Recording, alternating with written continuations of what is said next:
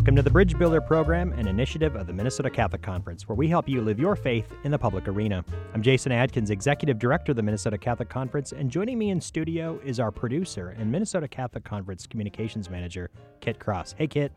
Hey everyone, thanks for tuning in once again this week. We are very excited about today's guests and some other great topics in the show. We hope that you are having a very blessed day. You can catch the Bridge Builder program right here each week on your favorite Catholic radio station. But if you miss an episode or want to catch up on past episodes, just visit us at mncatholic.org slash podcast. Again, mncatholic.org slash podcast, or catch us on your favorite podcast app. In today's episode, we're talking about the creeping totalitarianism that many see on the horizon in our country, and the newly released book, Live Not by Lies A Manual for Christian Dissidents. We'll be joined in a moment by Rod Dreher, the author of that new book. In our mailbag segment, we're covering a question about a recent Minnesota court ruling regarding the use of student locker rooms and gender identity. And stick around for the bricklayer segment where we can help you restore human dignity to civil conversation. We're now joined on the line by Rod Dreher. He is the author of the number one bestseller, Live Not by Lies. It's the number one on Amazon. Live Not by Lies, a manual for Christian dissidents. Mr. Dreher is known for writing some outstanding books such as Crunchy Cons, The Benedict Option, which received a lot of conversation in the public, has been published around the world. He is a senior editor at the American Conservative Magazine and has written and edited for publications as diverse as the Dallas Morning News, National Review, the South Florida Sun Sentinel, Washington Times, and the Baton Rouge Advocate. Rod's commentary uh, has also been seen in the Weekly Standard and the Wall Street Journal, and he is joining us today from Baton Rouge, Louisiana, where he lives with his wife and their three children. Rod, thanks for coming on the program today. Appreciate you joining us. It's great to be here. Tell us what inspired you to write this book, Live Not by Lies. Well, it's funny that you asked because it happened right there in Minnesota. I got a call back in 2015 from a doctor in Minnesota who said, Look, sir, you don't know me, but I've got your number and I feel like I need to tell somebody this. He said, My mother is elderly, lives with me and my wife, and uh, she was born in Czechoslovakia and she spent six years in a communist prison for her Catholic faith back in when she was younger. Now, she said, Son, the things we're seeing happen in this country right now remind me of when communism came to my country. The doctor said to me, I feel like I need to tell somebody. Well, when I heard that, Jason, I said, gosh, that sounds really kind of alarmist, but okay. Uh, then I checked with some Catholic friends of mine in the UK who had uh, defected from Hungary in the 1960s. And I said, listen, this is what the old Czech woman in Minnesota says. Is it true? And they said, absolutely. We're sitting here in England watching TV in our retirement, reading the papers, and thinking every day it gets more and more like what we left behind that became the genesis for this book, Jason. I, I began as I would travel around the country, going to conferences or uh, on speaking engagements. If I would meet someone, some American immigrant who had come from the Soviet Union or one of the Eastern European countries, I would just put the question to them: What are you seeing? Every single one of them says would say to me, "Yes." It's getting to be more and more like what we left behind, and they're really upset that Americans won't take them seriously it, when I started working on the book, I wanted to do two things uh, to explain why what we're going into now feels like totalitarianism to them. And secondly, I did a bunch of interviews with Christians in the former Soviet Union and the Eastern Bloc, asking them, what should we do? What should we American Christians do to get ready if this really is happening? So it presumes that there are a set of lies or a culture of lies that surrounds us. And what are those lies, uh, Rod, that you're seeing? Well, I, I think that uh, one of the big ones, and you mentioned something like this at the top of the program, is gender ideology. That we are being forced in this country to accept a lie about human nature, about about boys and girls, males and females. We are being forced to accept the culture of death as St. John Paul called it, uh, by uh, through abortion. And we're being forced to accept lies about who people are in terms of their race.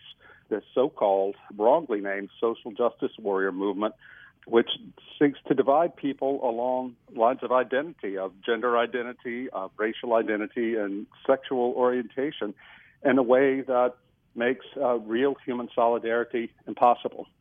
You've described this as not so much a hard totalitarianism, but more of a soft totalitarianism, that uh, there might not be outright persecutions to live in accordance with these lies, but there will be ways in which people will be asked to conform. What does that look like, practically speaking? Well, you know, that is such an important question, and it is one of the core questions uh, I try to address in the book.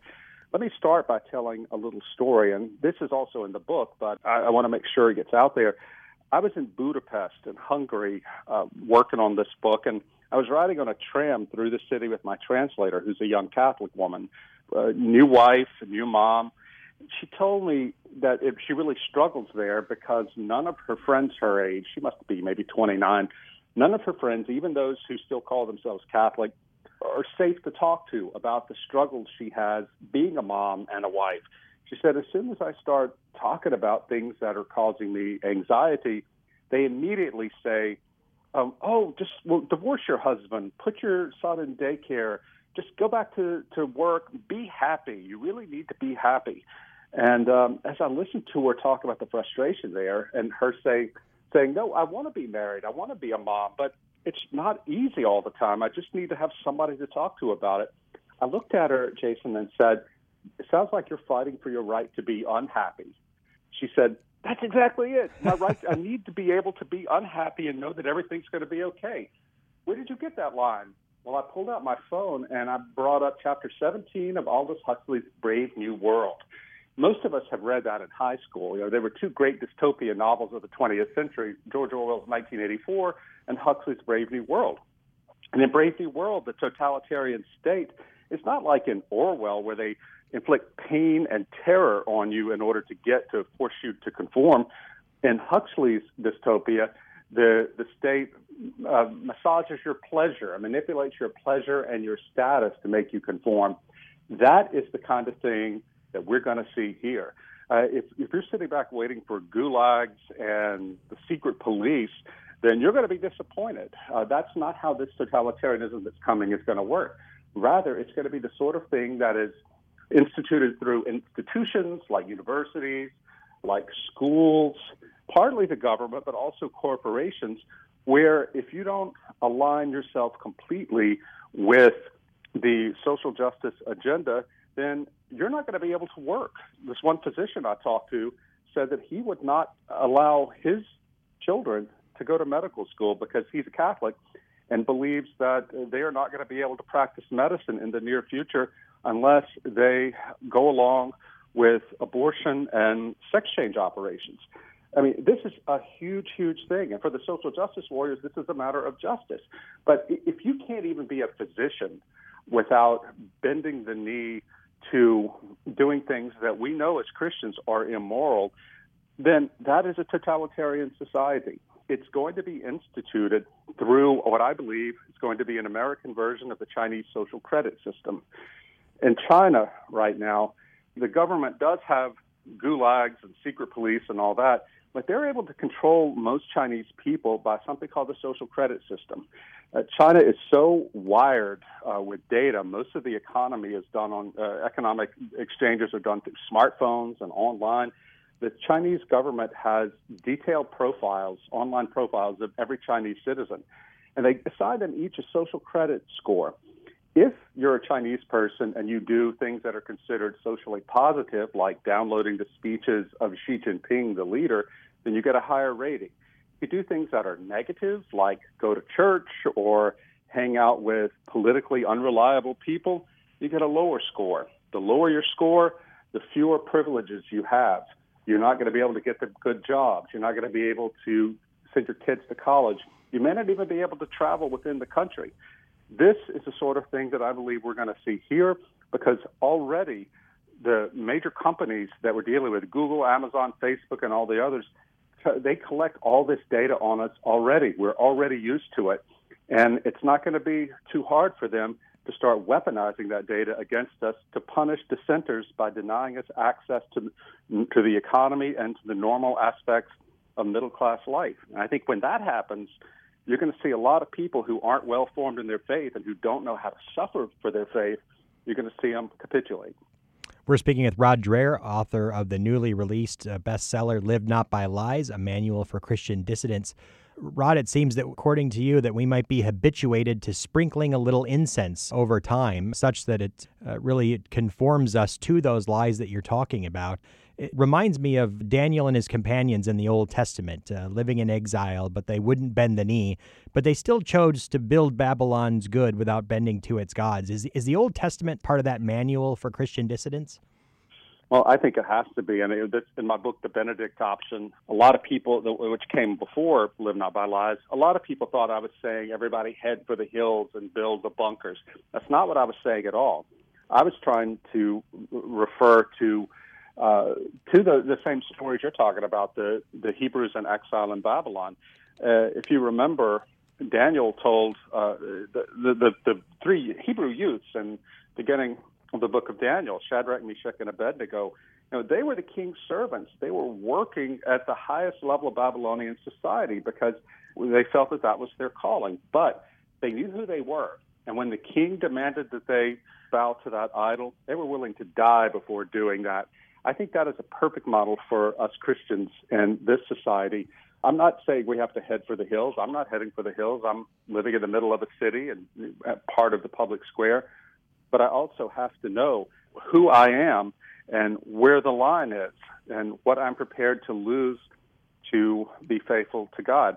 I, I tell people that that great Terrence Malick uh, movie, A Hidden Life, about the blessed Franz Jägerstätter, that is a perfect example for our time. And I write about Franz in my book, Live Not by Lies. Franz was a simple Catholic farmer, lived in the uh, Austrian Alps, but because he was so disciplined in his faith and so prayerful. When the Nazis showed up in his village, he didn't go along with it. He and his family saw that evil for what it was, and they were willing to suffer the scorn of all their neighbors, and he ultimately the loss of freedom and his life to bear witness to their faith. That is the sort of faith that uh, all these people I talked to in the Eastern Bloc said that Christians in America have to have if we're going to make it through what's coming. Your book is unique in that you constructed it by doing a lot of interviews in Europe of people who survived the era of communism. What lessons did you learn from those folks? What was their experience of living under a culture of lies, and how did they overcome that? Well, the, one of the first things I learned was that you have to prepare yourself that this might happen. I've dedicated the book to Father Tomislav Kolakovic. He was a Croatian uh, Jesuit, though he later left the Jesuits to become a secular priest, who was doing anti-Nazi work in Croatia during the Second World War. He got a tip that the Gestapo was coming for him, so he escaped and went to hide in Slovakia, his mother's homeland, and teach at the Catholic University there. When he got there, he told his students, he said, listen, the good news is the Germans are going to lose this war. The bad news is the Soviets are going to take over. And as soon as they take over, they're going to come after the church. We have to be ready. The bishops told him he was being alarmist, but he didn't listen to them because he had studied for missionary work in Russia and he knew the communist mindset. So what Father Kolakovic did was set up prayer groups where the Catholic students would come together for prayer, for study. They would celebrate Mass sometimes with priests who were aligned with them. And he spread these groups all over their country sure enough, when the Iron Curtain fell, the communists, the first thing they did was come after the church and the priests and the bishops. And the Catholics who were part of that underground network that Kolakovic set up, they became the underground church and were the chief resistance to the communists for 40 years. It's kind of a long roundabout story, but it's a way of saying that we can't be complacent about the signs of the times. Father Kolakovic wasn't, and it made all the difference. Secondly, they told me that we have to prepare our families by not only teaching our kids right from wrong and preparing them to be weird in the in, in a sense and you know to stand aside from the degraded public square but also we have to fill their imaginations with good things. One of the most impressive people I met was a Catholic uh, grandmother named Camilla Bendova. She lives in Prague. Uh, her husband, her late husband Václav, went to prison for four years for his dissident activities they have a really strong, large Catholic family. And they raised the kids to know who they were as Catholics and that they weren't communists. But Camilla said it was also important to fill their imaginations with good things. She said, even though I was working as a professor, I would come home at the end of the day and read for at least two hours a day to my children. I said, What would you read? She said, Oh, you know, the classics, good literature, and not this ideological stuff that the government was, was forcing on them. But I also read them Tolkien. I said, Why Tolkien? She looked at me and said, Because we knew that Mordor was real. And uh, that made a powerful impression on me about how it's not just enough to say what's bad, but you have to show your children and your community what's good. Two other quick things. One is the importance of small groups. Also in Bratislava in Slovakia, a Catholic historian took me down to a secret room. We went into a basement. There was a secret door underneath the basement. We went through a tunnel and came up in a room where for 10 years the Catholics did samizdat, that is, forbidden publications. They printed catechisms and prayer books there, and if they had ever been found out, all of them would have gone to prison. But for 10 years, they did it there in secret, and nobody found out. The historian had been part of that cell of uh, Catholic resistors who uh, his job was to distribute the samizdat, and they knew as young men that if they had been arrested, they would have gone to prison for years. But they did it because they loved Christ and they wanted to be faithful to the church. But he told me, Jan Šimulčík, the historian, he said, you know, I really learned the importance of small group fellowship doing this work. He said, just being around others who were just as scared as I was, but somehow we gave each other hope. And we all kept our eyes on Christ, and that helped us grow braver and braver. That's something hugely important I learned over and over as I talked to these people. Most important thing of all, though, Jason, is suffering, the ability to suffer well. That I think is how the how the soft totalitarianism is going to get its grip around us. Our terror in this country, in this very comfortable middle class country, our terror of suffering.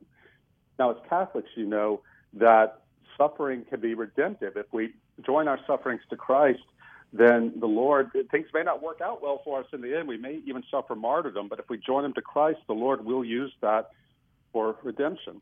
A lot of Americans have forgotten that if they ever knew it in the first place. But that is the key thing that we're going to need to resist soft, soft totalitarianism. Uh, the lesson I got over and over, whether I was talking to Protestants, Catholics, or Eastern Orthodox, was that if you Americans are not able to suffer loss of status, loss of friends, loss of job, loss of freedom, even loss of life, your faith is not going to make it. Sobering, but amen to that. We're speaking with Rod Dreher, author of The Benedict Option and the newly released Live Not by Lies, a manual for Christian dissidents.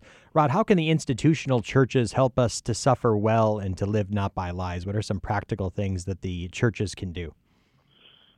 Well, one thing I learned from my, my research was that churches can start building small groups and encouraging the laity to take spiritual leadership roles in ways that are completely consistent with what the church teaches, but also in, in ways that help them to live out more fully their vocation uh, as laity. For example, Father Kolakovic, when he began to empower the laity through the cells he was building, some of the very clericalist uh, people in the institutional church in Slovakia thought he was giving lay people too much power. Well, Kolakovic was actually anticipating the council you know, where lay people were given a greater role in participating in the life of the church. I think now with priests uh, uh, under so much pressure from all sides, and there's a priest uh, vocation shortage and so forth, that it is time for priests to let laity who are faithful to the church's teachings, let them lead these small groups, come together to study the church documents, study the church fathers, read scripture, and pray together, but to build these networks, these Kolakovic like networks. I think that is one of the best things the church can do. But also, the institutional church should quit trying to conform itself to this culture. We are in a post-Christian and increasingly anti-Christian culture. I see so many, um, so many priests and people, not just in the Catholic Church, but in, also in my Orthodox Church and in Protestant churches, who are desperate to make sure that the church stays "quote unquote" relevant to the society around it. That is a sure way to irrelevance we need to be a church, all of us, whatever our confession, we need to be a church that knows what it believes. We have taught ourselves and our children what it really means to be Catholics or Orthodox or Christians, just general Christians, and we're not ashamed of it. One of the real evil things that the totalitarians did was they maintained power by depending on the forgetfulness of the culture around them. If you don't know who you are and what it means to be a Catholic or a Pole, somebody like that, you know, the totalitarians will win. Pope John Paul II, when he was a young man, I tell this story in the book, when he was a young man in Poland, he was a theater student, as many of your listeners will know. And when the Nazis took over, they had two goals to destroy the Polish nation and destroy the Polish church so they could enslave the people. What John Paul, Karol Wojtyła, and his colleagues did was write plays that were patriotic and also very Catholic and performed them in secret for audiences, all of whom would have been killed had the Gestapo found them out. But they wanted to keep that cultural memory alive. And that is such an important thing. This man in Budapest I talked to, he's quoted in the book, a Catholic man named Tamás Sályi. He said that, Rod, I grew up under, I was a kid under Nazism. I grew up under communism, but I have to tell you that neither the Nazis nor the communists were able to destroy so much cultural memory here in Hungary as the last 30 years of capitalism have. Now, that's really sobering from a man who hates the communists. But he said that all our people want now, all the young people want, is to follow their own desires and to be just like the godless consumerists of the West. This is going to be the death of Christianity if we give in to that and allow our cultural memory to be taken from us, whether it's taken from us by a government in schools or whether it's taken from us by the indifference we have, and we allow pop culture to come in there and take that space in our minds. Rod, one of the gross mischaracterizations of your work is that it advocates Christian isolationism when, in fact, a good reading of your work shows instead intentional discipleship so that the church may be bread for the world. You've hit in this conversation over and over on this question of identity, knowing who we are, both as a church and as individuals. And I think that's interesting because we live in an age in which the lies that out there are rooted in identity politics. How does uh, the church embracing its identity and Christians embracing their identity help us in this time of lies to be bread for the world and confront the ideologies of identity politics uh, that surround us? Well, I, I think that in a time of mass cowardice and confusion, the man and the woman who know what they believe and are willing to suffer for their beliefs offer real testimony to people who are searching. I tell in my book a story that the late Václav Havel, who was not a Christian, but he was a leader of the dissidents in Czechoslovakia, he tells this parable of the greengrocer and under communism. Havel's greengrocer is a man who puts a sign up in the window of his shop saying, Workers of the world unite, you know, the Marxist slogan. Not because he believes it, but because he wants to go along to get along. He doesn't want trouble, so he conforms. Well, one day he decides, I'm not going to conform. I don't care what happens. I'm not going to put that sign in the window. Well, he may lose his business. His kids may lose uh, college. He may lose the ability to travel. His life completely changes. But Havel said, what that man has done by his willingness to stand for the truth and suffer for the truth is he sends a powerful signal to the rest of society that we don't have to live in the lie, that you can be a free man or a free woman if you're willing to suffer for what you know to be true. And that's going to give courage to a lot of people. It may not give courage to everybody, but it gave enough courage in these countries to build a resistance. Not a, this is something really interesting, Jason. Not a single one of these people who resisted ever thought they would live to see the end of communism. They were all caught by surprise. They resisted because they knew it was the right thing to do. They didn't want to live in the lies of communism. Whether they were Christian or not Christian, they wanted to live in the truth. And that sort of respect for the truth, and again, the willingness to suffer for it, that does offer a powerful sign to the rest of the world that we Christians, we're willing to stand up for what we believe in and for who we follow, no matter what it costs. We've been blessed to be joined on the line today by Rod Dreher, one of our nation's most important public intellectuals, author of the newly released Live Not by Lies, a manual for Christian dissidents. Rod, thanks so much for coming on the show and uh, sharing this experience of writing this important book. It was great to be here. It's important that we all get to know each other now, know who we are and who each other is, because we're going to need each other in the days to come. Amen. And thanks again for joining the Bridge Builder program, Rod Dreher. And we'll be back in a moment with our mailbag segment.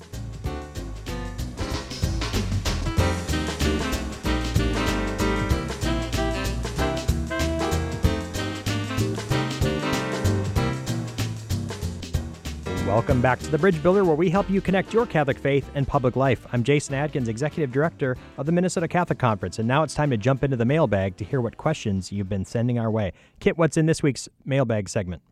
Yeah, one of our listeners says, I heard in the news that a Minnesota court decided that schools must now allow students to use locker rooms based on their gender identity.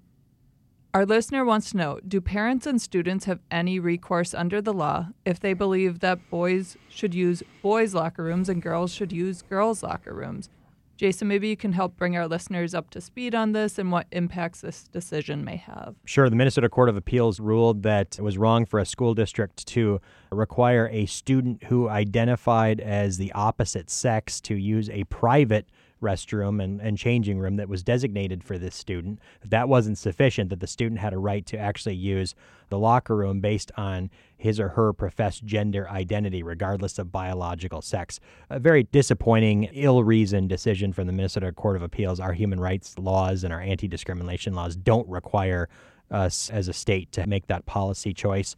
It's hopeful that the uh, school district in question will appeal that decision to the Minnesota Supreme Court or that the Minnesota legislature will clarify that anti discrimination rules do not require mixing sexes in locker rooms, both a privacy concern and, of course, a safety concern as well. That ruling does not apply to private schools or Catholic schools, which have an exemption from decisions like this for now, although we need to be vigilant about that. And it's important to realize that these decisions uh, they should be appealed, but it speaks to some of the lies that Rod Dreher talks about in the interview that we just had. The uh, whole gender identity ideology dilemma. In many cases, this phenomenon of rapid onset gender dysphoria in young people has to be confronted. It's part of the confusion of our culture. We need a clear identity of who we are as created male and female in the image and likeness of God, the importance of understanding, embracing the gift of our biological sex, aligning our psychological state in conformity with the reality of our biological sex, and that being not just an imposition on our ideas or identity, but the path to happiness, the way in which God has made us. Thankfully, again, that those rulings will not apply at this point to Catholic schools, and Catholic schools in this state have clear guidelines for s- sexual identity and Catholic education that the bishops of Minnesota have created, and it's up to the diocese to implement those in an appropriate manner in its schools and its educational institutions boys are boys and are treated as such in Catholic educational programming, and girls are girls, and vice versa. So there is clarity about that in the Catholic Church, and yet another argument for putting your child in Catholic schools where the truth of the human person is acknowledged and is affirmed.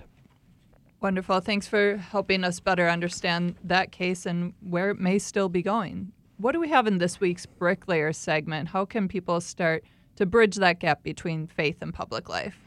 Well, with a few weeks to go until Election Day, we want to encourage each of you not only to make a pledge to help restore dignity and civility to political discussions, but encourage others to as well. You can do this by taking the U.S. Conference of Catholic Bishops Civilize It Pledge. If you saw the presidential debate or have been on Facebook at all, you know that the conversations can become uncivil, and unfortunately, it's a symptom of deeper cultural and political problems in our society. But we have to be bread for the world and be the difference. We have to model as a church and as individuals a different way. You can sign this online pledge, but you can also make use of it on social media and show others that you are pledging to honor human dignity through civil conversation. What does that look like? Presuming goodwill of our neighbors, understanding that if they make different choices, it's not necessarily in bad faith, but because they made a different judgment about the complex realities facing our society today. Genuinely listening to the others and their points of view and engaging in rational as opposed to strictly emotional conversation and debates. Want to take the step further? Record a video of yourself reading the pledge out loud and then sharing it on social media. Use the hashtag CivilizeIt so that your voice will be added to those who believe that there is dignity beyond the debate.